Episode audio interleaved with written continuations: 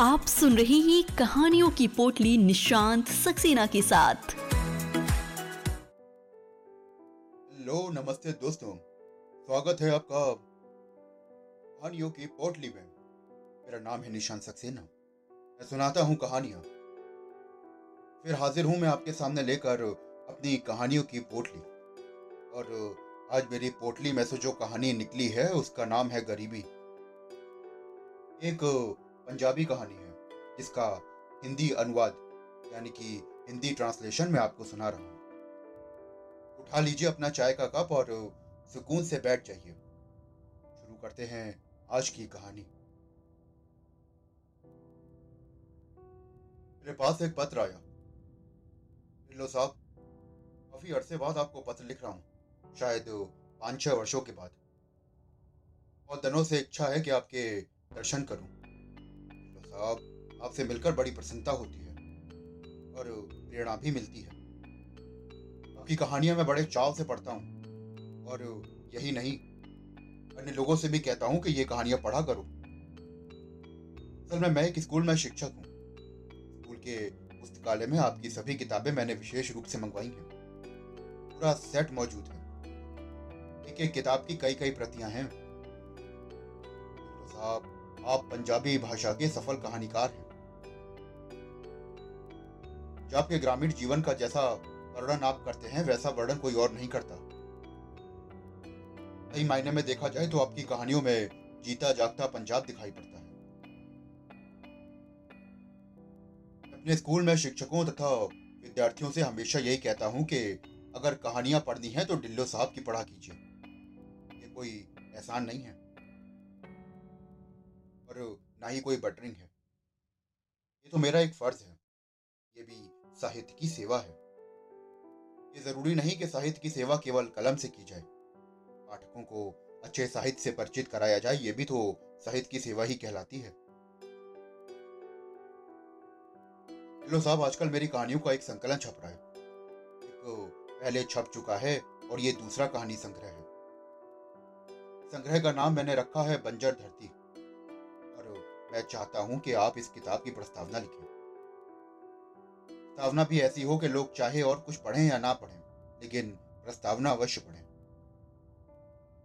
प्रस्तावना पढ़ के ही वो इस कदर प्रेरित हो जाएँ कि उन्हें किताब पढ़नी ही पड़े। वो वो कुछ भी। पढ़ी ताकि पृष्ठ भर सके। साहब, मैं सच बताऊँ तो मैं बड़ा गरीब आदमी हूँ। मेरी तीन पुत्रियाँ हैं जो कि विवाह के योग्य हो गई हैं। एक लड़का है, वो पांचवी में पढ़ता है। ये लड़का ना जाने कब कमाने के काबिल हो ज़मीन भी बहुत थोड़ी सी है और तनख्वाह भी बहुत कम है। महँगाई के समय में तनख्वाह और ज़मीन से भी बड़ी मुश्किल से गुजारा होता है। ज़िंदगी में मैं अपनी पत्नी का कोई शौक पूरा नहीं कर मेरा लड़का आज भी नंगे पैर स्कूल जाता है। मैं अपनी लड़कियों को मुद्दत से वर्दी वाली कमीजें नहीं सिलवा सकता। ढिल्लो साहब, मेरा विनम्र अनुरोध है कि आप ना मत कहिएगा। बस, मेरे संकलन की प्रस्तावना अवश्य लिख दीजिएगा। एक बार ढिल्लो साहब, आपको याद होगा कि मैंने आपके साथ बैठ के शिकंजी पी थी। और आपने स्वयं ही उस समय कहा था कि कभी तेरी किताब की मैं प्रस्तावना भी लिखूँगा। और लिखूँगा भी लिखने की तरह, केवल बातों में नहीं। ये बात आपने तब कही थी जब हम प्रकाश में बैठकर शिकंजी पी रहे थे। तो अब लिखने की आ गई है घड़ी। अब लिख दीजिए और अपना वादा पूरा कीजिए। जवाब में ना लिख ना लिख के ना भेजिएगा। मैं बहुत अनुरोध कर रहा हूँ।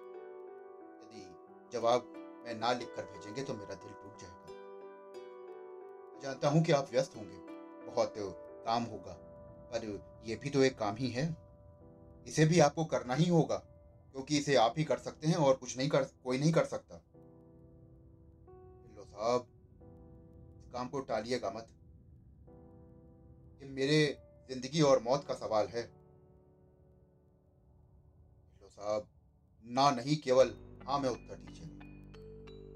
आपका पत्र आने के बाद मैं खुद किताब लेकर हाजिर हो जाऊँगा या डाक से भेज दूँगा। वो जैसा भी आप उचित समझेंगे, वैसा हो जाएगा। बस तो हाँ लिख के भेज दीजिए। मैं आपका एहसान उम्र भर नहीं भूलूँगा। जनाब, मेरे इस दोस्त का नाम अमरीक सिंह रंधावा था। बहुत अच्छा आदमी मैं सोच रहा था कि प्रस्तावना लिखवाने के लिए ये उसने कैसी चिट्ठी लिखी है? ठीक है, गरीबी है, गुजर बसर मुश्किल से होती है, पर प्रस्तावना का इससे क्या संबंध है? ठीक है, मैंने कभी कहा होगा कि प्रस्तावना लिखूँगा और लिखूँगा भी इस तरह की। इसका अर्थ ये तो नहीं कि इस प्रकार कहा जाए। यहाँ पर लड़कियों का ज़िक्र करने की क्या ज़रूरत थी? अरे, उसके तीन लड़कियाँ हैं तो मेरे तो पाँच लड़कियाँ हैं। उसके तो सिर्फ़ एक लड़का है। मेरे तो एक भी लड़का नहीं। समझ में नहीं आता कि इन बातों का प्रस्तावना से कैसा संबंध है। बड़ी ओछी बात थी। अच्छा ये थी कि इस पत्र को पढ़कर मैं थोड़ा सा चिढ़ गया था। एक साहित्यकार को। जो कि एक कलाकार होता है। उसे इतने नीचे स्तर पर नहीं आना चाहिए। कुछ ना कुछ स्वाभिमान भी होना चाहिए। फिर खुशामद भी की थी, मिन्नतें और विनती भी की थी, और एक पुराना वादा भी याद करवाया था। ये सब किस तरह की बातें हैं? बड़ी खराब स्थिति थी। ऐसा लगता था कि जैसे उसने मुझे तभी से बाँध दिया और मेरे आगे कोई रास्ता नहीं छोड़ा था निकलने का। अब करूँ तो क्या करूँ? असल में मैं प्रस्तावना लिखना ही नहीं चाहता था। मैं चाहता था कि इस बात के लिए मैं इनकार कर दूँ। लेकिन चिट्ठी पढ़ने के बाद तो मैं उसकी तरफ़ से बिल्कुल उदासीन हो गया। मुझे चारों तरफ़ से इस तरह बांधा था कि मैं पर भी नहीं मार सकता था। रस्सियों और जंजीरों में बंधा मैं टुकुर टुकुर देख रहा था। अब मैं और करता भी क्या? तक कि उसने तो ज़िंदगी और मौत का सवाल लिख दिया था। मैंने फिर बड़ी बेदली से एक कार्ड उठाया और उत्तर में लिख दिया कि, ठीक है, प्रस्तावना लिख दूँगा। किताब छपने के बाद फॉर्मेट डॉग द्वारा ही भेज देना। मुझे अपने ऊपर भी क्रोध आ रहा था, क्योंकि मैंने क्यों उसे प्रस्तावना लिखने का वायदा कर दिया? बहुत ही घटिया बात थी। किसी समय में हमने प्रकाश में शिकंजी पी होगी। वो मुझसे मिला होगा और हम दोनों प्रकाश में गए होंगे। और हो सकता है उसने मुझसे पूछा हो कि चाय पीऊँगा या शरबत? और प्यास लगी होगी तो मैंने कह दिया होगा कि आप शिकंजी मंगा लीजिए। ऐसा भी हो सकता है कि दो गिलास शिकंजी के लिए उसने खुद ही कह दिया हो? शिकंजी पीते ही मैं अपना आपा भूल गया होऊँगा और मैं मुझे लगा होगा कि अब तो मैं कोई और ही व्यक्ति हूँ। शायद लेखन की कोई बात चली होगी तो मैंने कह दिया होगा कि मैं प्रस्तावना लिख दूँगा। मैं इतने मुद्दत के बाद अब भूल सा गया था। लेकिन मज़े की बात देखिए जनाब कि वो याद रखे था। पहले बहुत देर तक, बड़ी देर तक मुझे प्रकाश का ध्यान नहीं आया। आखिरकार ये प्रकाश है क्या? क्या कोई प्रेस था? या कोई प्रकाशन भवन? हो सकता है शायद कोई होटल हो जहाँ बैठ के हमने शिकंजी पी हो। बड़ी देर बाद याद आया कि हाँ काफ़ी दिन हुए। होटल में बैठकर मैंने एक आदमी के संग शिकंजी पी थी। पर, होटल का नाम प्रकाश था। याद नहीं? पंद्रह बीस दिनों के बाद डाक से प्रस्तावना के लिए छपे हुए फर्मे आ गए। वे किताब सी शक्ल में सीकर भेजे गए थे। ऊपर जिल्द भी नहीं थी, शीर्षक भी नहीं था। सिर्फ़ पहले पृष्ठ पर जहाँ खाली स्थान था, वहीं पर हाथ से किताब का नाम लिखा हुआ था, बंजर धरती। नीचे दो रेखाएँ थी, जिसके नीचे उनका नाम लिखा हुआ था सिंह रंधावा। ठीक है। एक ही तरीका था। और नीचे उतरकर हाशिए पर यह भी लिखा हुआ था कि पैंसठ में अस्सी तक के पृष्ठ इसमें नहीं है। और अंत में भी लगभग कोई डेढ़ फरमा नहीं है। जल्दी मैं इसी सूरत में आपको पुस्तक भेज रहा हूँ। मैं इसे इसी तरह से पढ़ लूँ और प्रस्तावना लिख के भेज दूँ। इसकी अच्छी कहानियाँ इन्हीं संकलन में है। अलग में चिट्ठी में भी यही सच लिखा था। हालाँकि अधूरी किताब मुझे बड़ी फिजूल लगी। जल्दी पढ़कर मैं और भी चिड़ सा गया। अरे, ऐसी कौन सी जल्दबाजी थी भाई?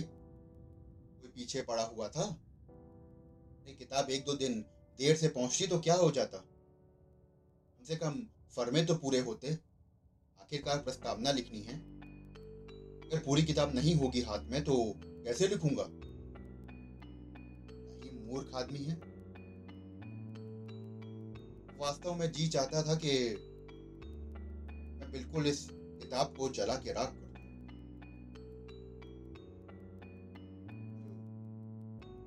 ये भी तो ठीक ना था। की मेहनत थी उसमें।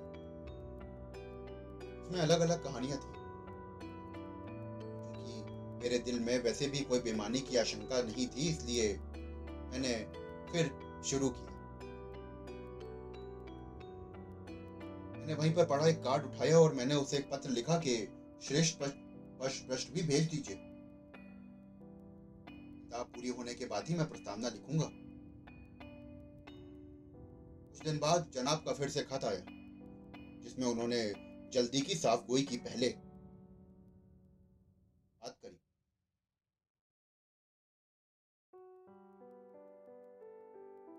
लिखा कि आपने पूछा है जल्दी क्या थी? लीजिए, इसका कारण सुनिए। पिछले आठ महीनों से ये किताब प्रेस में चक्कर खाती रही है। कभी कागज़ नहीं होता तो कभी स्याही नहीं होती। पंद्रह बीस मील से दूसरे दिन पैदल चलकर मैं इस काम के लिए शहर आता हूँ। बड़ी परेशानी उठानी पड़ती काशक भी खराब है और हैरान करता है। कई बार तो मेरे पास बस का किराया भी नहीं होता। बार तो साइकिल पर पैर मारता हुआ आता हूँ और फिर वापस जाता हूँ। अगर किराया हुआ तो ठीक है, नहीं तो ऐसे ही आना पड़ता है। कई बार तो मुझे बस निकल जाने पर रेलवे स्टेशन पर ही रात गुजारनी पड़ती है, क्योंकि मेरा वहाँ कोई परिचित तो है नहीं। ये जो फर्मे मैंने आपको भेजे हैं, आप विश्वास मानिए खुद ही गाँव में जाकर मैंने प्रेस में से निकलवाए हैं। के लिए मुझे चार चक्कर लगाने पड़े हैं। तो प्रश्न नहीं भेजे हैं, असल में वो मुझे मिल ही नहीं है। मैंने बहुत ढूँढने की कोशिश करी, लेकिन वो मुझे ना मिले। अगर भविष्य में वो मुझे मिल जाएँगे तो मैं आपको भेज दूँगा।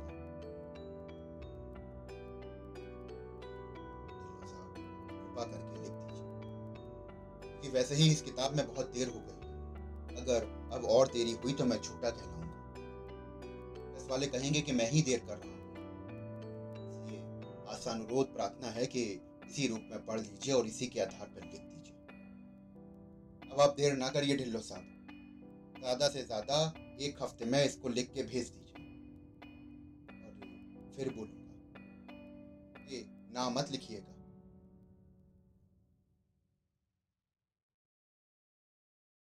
दोस्तों, अभी आप सुन रहे हैं मेरे साथ कहानी गरीबी।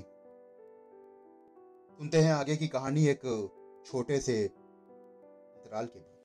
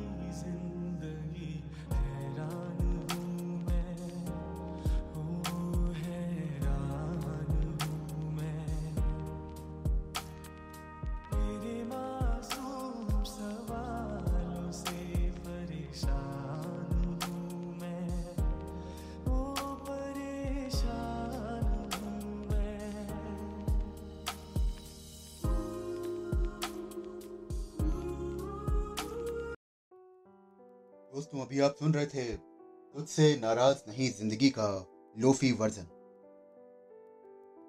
मैं हूँ निशांत सक्सेना। चलते हैं आगे की कहानी की तरफ़। मैं उसका पत्र पढ़कर फिर रस्सी और जंजीरों में बंद किया था। आखिरकार एक दो दिन बाद मैंने बेमन से वो किताब पढ़नी शुरू करी।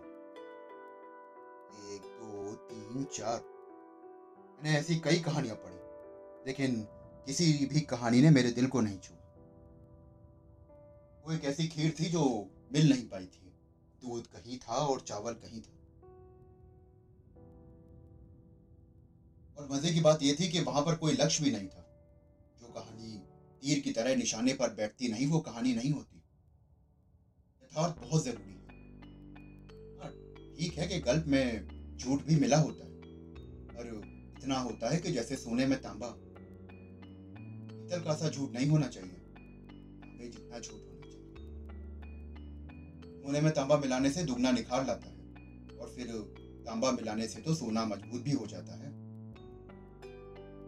और यहाँ पर अमरीक सिंह ने सोने में तांबा नहीं मिलाया था, बल्कि तांबे में सोना या पीतल मिलाया था। कहीं कहीं चांदी और कहीं कहीं लोहा भी दिख रहा था। अजीब सा गड़बड़ हिसाब किताब था इस आदमी सत्यम शिवम सुंदरम ज़रूरी होता। है यहाँ हाल ये था कि तीनों ही एक दूसरे पर लाठी तान लेते हैं। हालत ये थी कि ऐसी दिशा में मुझे प्रस्तावना लिखनी थी और लिखनी भी थी एक स्तर की। स्तर के हिसाब से लिखता तो मुझे इन कहानियों की धज्जियाँ उड़ानी पड़ती। तारीफ़ भी मुझे करनी थी और वो भी बहुत ज़्यादा। प्रस्तावना का अर्थ है कि खूबियाँ ही खूबियाँ बयान की जाए। यदि कोई नुक्स हो भी तो उसे नजरअंदाज कर दिया जाए। लेकिन वास्तव में मुझसे ये कर पाना बड़ा मुश्किल था। नुक्स थोड़ा होता तो कोई बात नहीं। आखिरकार मुझे भी तो लोगों को अपना मुँह दिखाना था। अतः मैंने निश्चित किया कि मैं प्रस्तावना नहीं लिखूँगा और उसको पत्र लिखकर किसी ना किसी तरह से टाल दूँगा। एक दो दिन विचार किया और मैंने उसे चिट्ठी लिखी कि इस किताब को पढ़ने के बाद मैंने ये परिणाम निकाला है कि इस किताब की प्रस्तावना की अव्वल तो कोई ज़रूरत ही नहीं है। ये वैसे ही बहुत बढ़िया किताब है। लेकिन अगर तुम्हें लगता है कि तुम्हें प्रस्तावना लिखानी ही है तो तुम खुद ही लिख लो। हालाँकि प्रस्तावना से कोई लाभ नहीं होता। ये तो सिर्फ़ एक परंपरा है जो चली चली आ रही है। उसका कभी कोई लाभ नहीं है। दिन बाद उसकी चिट्ठी आई उसे ये मंजूर ना थी उसने तो कसम खा ली थी कि वो मुझसे प्रस्तावना लिखवा के ही मानेगा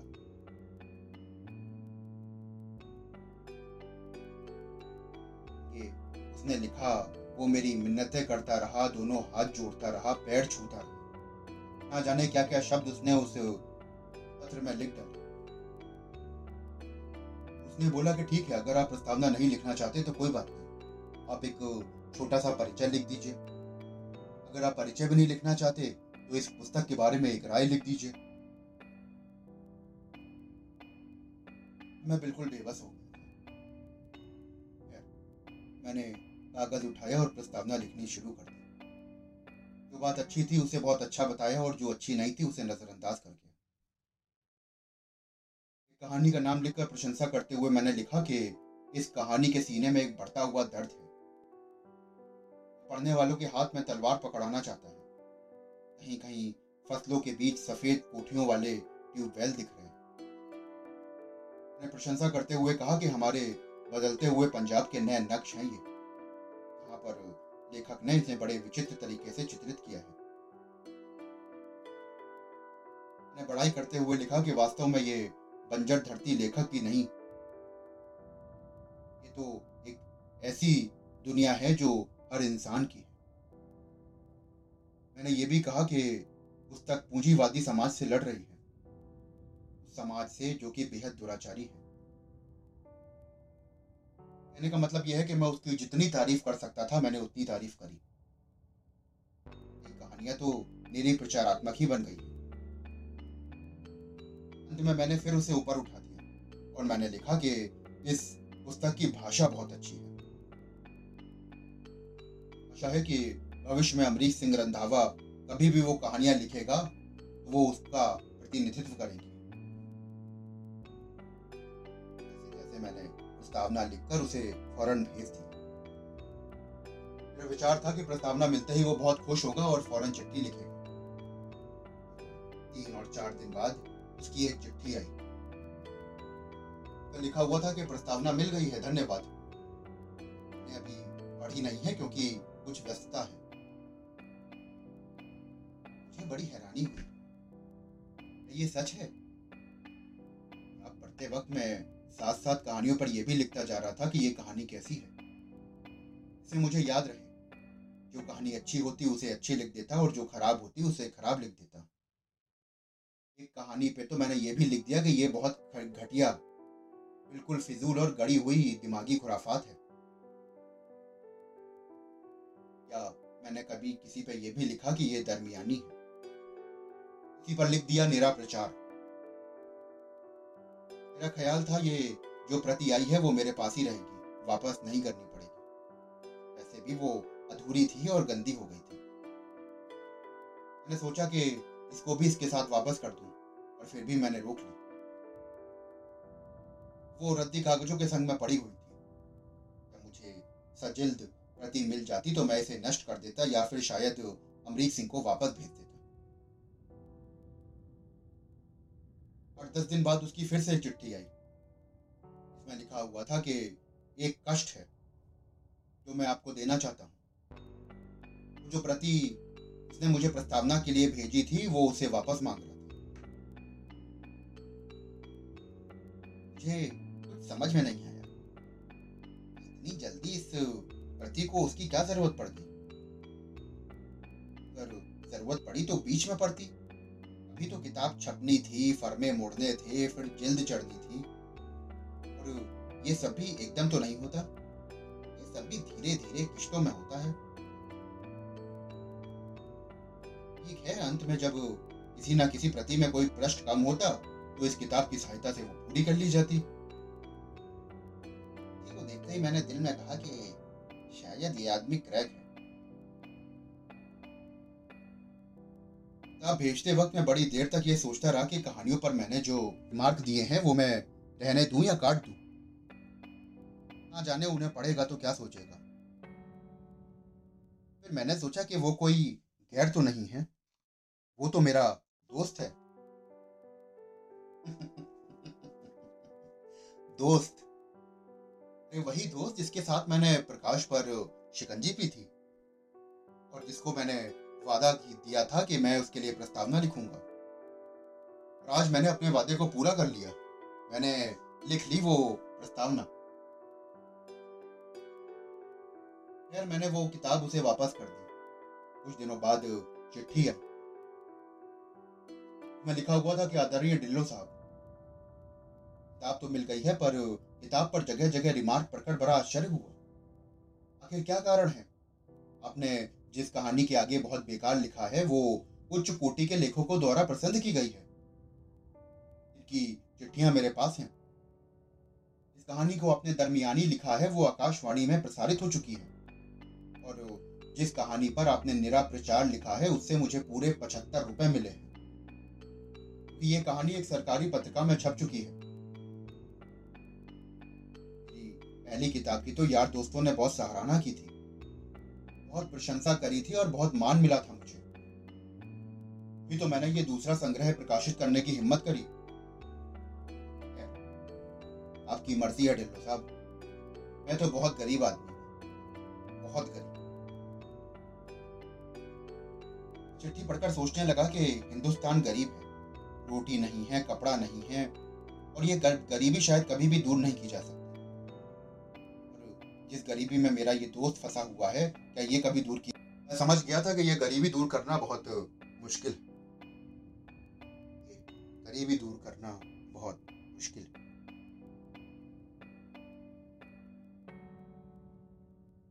दोस्तों, अभी आप मेरे साथ सुन रहे थे कहानी गरीबी, जो कि एक लेखक और एक, दोस्ती की कहानी थी। आशा करता हूँ कि आपको ये कहानी बहुत अच्छी लगी अगर आपको कहानियाँ सुनने का शौक है और आप ऐसी और भी कहानियाँ सुनना चाहते हैं तो मेरे चैनल को फॉलो करिए, सब्सक्राइब करिए। फिर मिलूँगा आपको एक और नई कहानी के साथ।